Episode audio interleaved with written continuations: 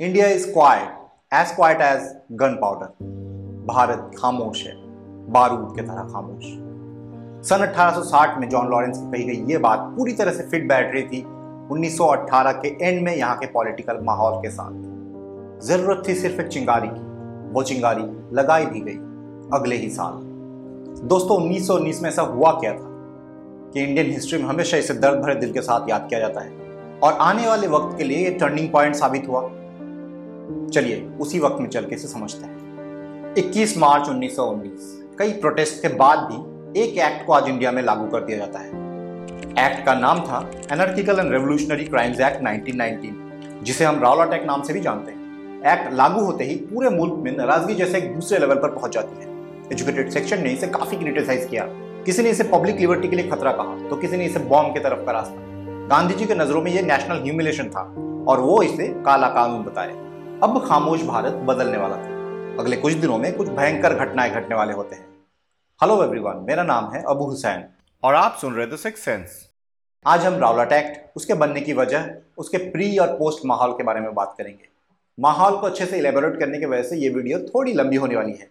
इसीलिए मैंने इसे दो पार्ट में डिवाइड कर दिया है। ये पहला पार्ट है। आज 21 मार्च 1919 के तीन दिन पहले 18 मार्च को ही एक कॉन्ट्रोवर्शियल बिल को एक्ट में बदल दिया जाता है। इस एक्ट के हिसाब से जो लोग अनर्किकल ऑफेंस या रेवोल्यूशनरी मूवमेंट्स के साथ में जुड़े हुए पाए जाएँगे, उन्हें अरेस्ट किया जा सकता है और जिन्हें पकड़ा जाएगा, उनके पास ना तो कोई जुड़ी होगी, ना ही अपने आप को बेकसूर साबित करने का कोई मौका। और इन लोगों को सिर्फ़ डाउट होने पर ही पकड़ा जा सकता है। ज़ाहिर सी बात है, पुलिस की ताकतों को काफ़ी बढ़ाया गया तो लोग इससे काफ़ी नाराज़ थे। अभी चार ही महीने पहले वर्ल्ड वॉर वन खत्म हुई, जिसमें काफ़ी जान माल का नुकसान हुआ। वॉर में अलाइड पावर्स में था ब्रिटिश और government of India British government का रिप्रेजेंटेटिव था। तो गवर्नमेंट ऑफ़ इंडिया को लगा कि जिसने मज़बूत जर्मनी को खत्म कर दिया, वो कमज़ोर इंटरनल कॉन्फ्लिक्ट से जूझ रहा इंडिया को क्यों नहीं दबा पाएगा? वैसे अचानक ऐसी क्या ज़रूरत आन पड़ी कि ब्रिटिश को ये कानून लाना पड़ा?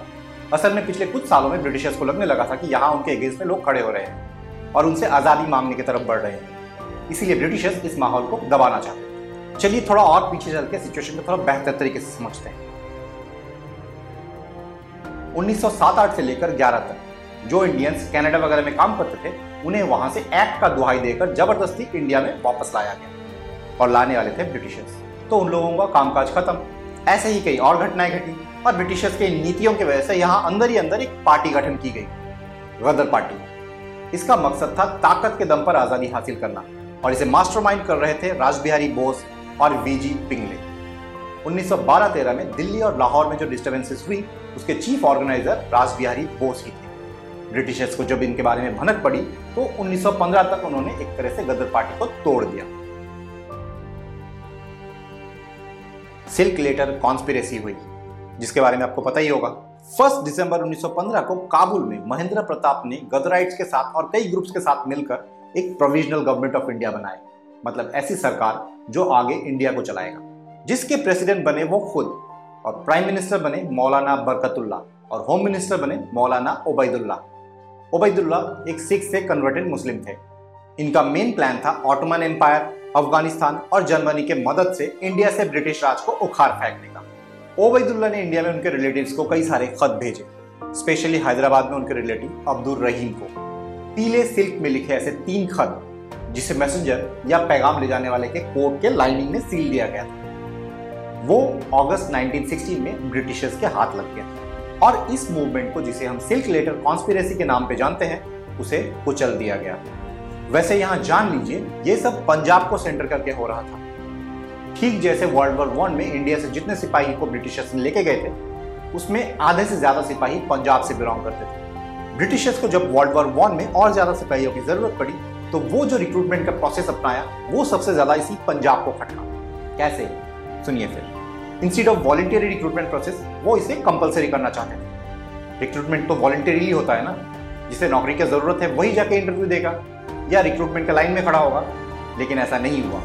यहाँ पे लोगों को जबरन भर्ती कराने का लाइन में लगाया गया। हालाँकि पॉलिटिकल ग्राउंड पर इसे कानूनी तो नहीं बनाया गया, पर पंजाब के लेफ्टिनेंट गवर्नर ओ डॉयर जो कि खुद रिक्रूटमेंट एजेंसी में थे, उन पर इससे कई ज़्यादा इल्ज़ाम लगे। जैसे गाँव से लोगों को उठाकर उनके हाथ बांधकर गले में जूते का माला पहनाकर उन्हें नंगा करके कांटोदार झाड़ों में बिठा दिया जाता था। वो भी औरतों के सामने। सेम चीज़ किसी झोपड़ी में डाल के औरतों के साथ भी किया गया, ताकि उनके मर्द आर्मी में ज्वाइन करें। ओडॉयर एज एक्सपेक्टेड इन आरोपों को झुटलाते रहता है। ये कहकर कि किसी ने ऐसा कोई कंप्लेंट ही नहीं किया है। बाद में इंक्वायरी कमेटी के सामने खान बहादुर फजली हुसैन ने कहा, लोगों का स्ट्रांग बिलीफ था कि प्रेशर का तरीका कोई अलग घटना नहीं था, बल्कि सरकार की जनरल पॉलिसी थी। लोग सरकार को कैसे कंप्लेंट करते जब उन्हें ये मालूम था कि सरकार खुद ही रिक्रूटमेंट एजेंसी है। इसके अलावा गवर्नमेंट ने वॉर लोन उठाए और 1918 में सूखे और इन्फ्लेशन की वजह से ज़रूरत के सामानों के दाम बढ़ने लगे। लोगों का गुस्सा और बढ़ने लगा। जनवरी 1919 में यहाँ के एक लाख मिल वर्कर्स ने इंडिया के चारों तरफ़ स्ट्राइक कर दिए। वॉर एक्सपेंसेस के लिए यहाँ के गवर्नमेंट ने हर साल दो से तीन करोड़ पाउंड ब्रिटेन को दिए। और दस करोड़ पाउंड तो डायरेक्टली दिए। वॉर के लास्ट ईयर में यहाँ के ट्रांसपोर्ट सर्विसेज़ को मेनली मिलिट्री यूज़ के लिए लगाया गया। जिस वजह से बॉम्बे और अहमदाबाद के मिल्स वगैरह में रॉ मटेरियल्स को टाइमली पहुंचाना पॉसिबल नहीं हो पा रहा था। मर्चेंट्स पर वॉर टैक्स या एक्स्ट्रा प्रॉफिट टैक्स का बोझ डाला गया। ये लोग अब सरकार पर विश्वास खोने लगे थे। और इनमें से बहुत बड़ी तादाद स्पेशली बॉम्बे बनियाज और कैलकाटा मारवाड़ीज अपने आप को पॉलिटिकल मूवमेंट्स में डालने लगे थे। और गांधी जी के फंड्स के सब्सटैंशियल पोर्शन इनसे आने लगे। एक अप्रैल 1917 से मतलब 17-18 फाइनेंशियल ईयर में, आम लोगों पर भी टैक्स का एक्स्ट्रा बर्डन डाला गया। तो लोग उनसे और ज़्यादा नाराज़ होने लगे। इधर 1916 में एनी बेसांत और बाल गंगाधर तिलक ने अपने होम रूल लीग बनाए।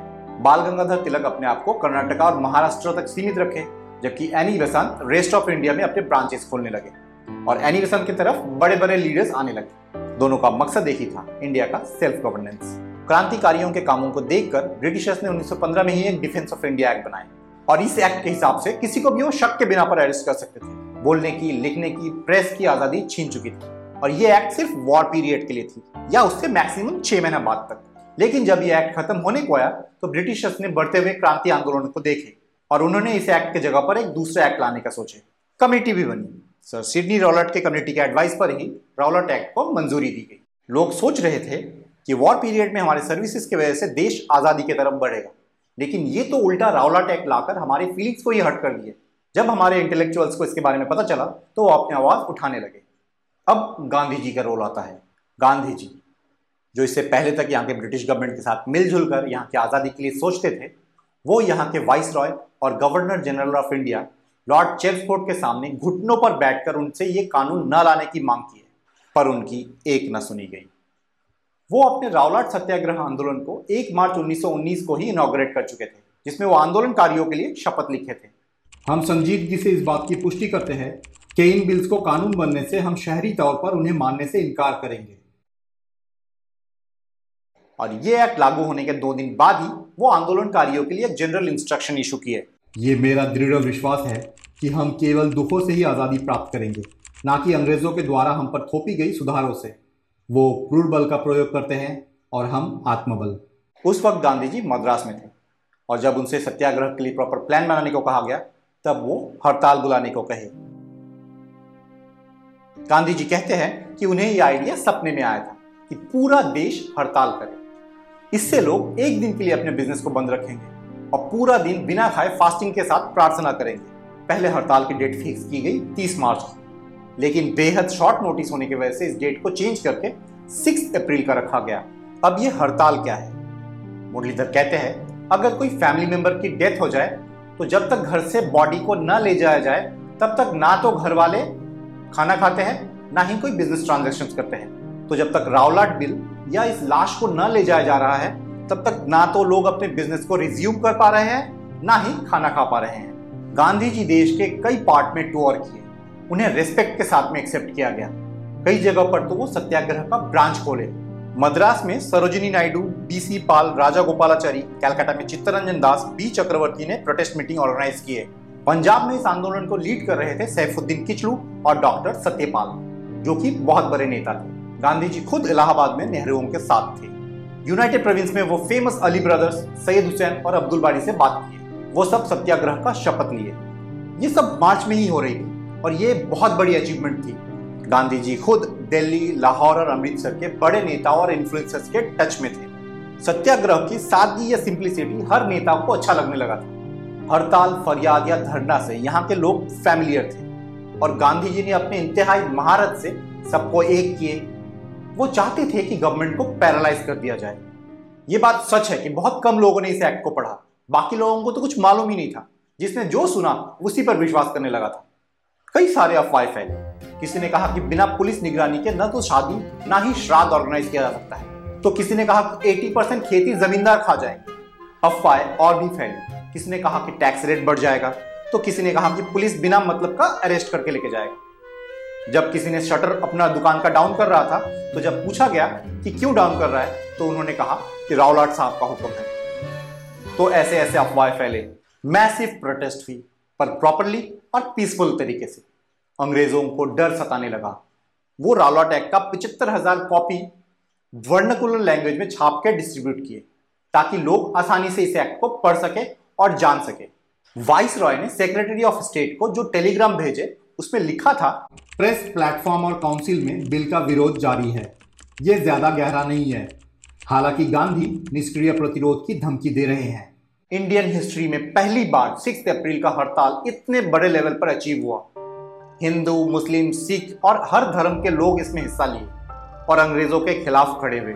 सर माइकल ओडॉयर इस दिन के बारे में बताते हैं कि लोगों ने इस दिन को नेशनल डे के हिसाब से मनाया। प्रोटेस्ट के दौरान कई सारे नारे लगे, जैसे गवर्नमेंट के बारे में बताया गया कि बेईमान, गांधी जी की जय, हिंदू, मुस्लिम की जय, हमें इंसाफ चाहिए, इस तरह के नारे लगे। हड़ताल के बाद भी प्रोटेस्ट शांति से चलती है। लेकिन गवर्नमेंट अपने टैकलेस हैंडलिंग की वजह से अपने आप क्रिटिकल सिचुएशन में पाते हैं। एक क्लैश तो बस दिख ही रही थी इसी बीच जब गांधी जी पंजाब के लिए रवाना हुए तो दिल्ली के पास पलवाल में उन्हें गिरफ़्तार कर लिया गया। और हो जाता है वो ब्लास्ट जो होनी ही थी। क्या होता है आगे, बताऊँगा अपने अगले पार्ट में। तब तक के लिए बाय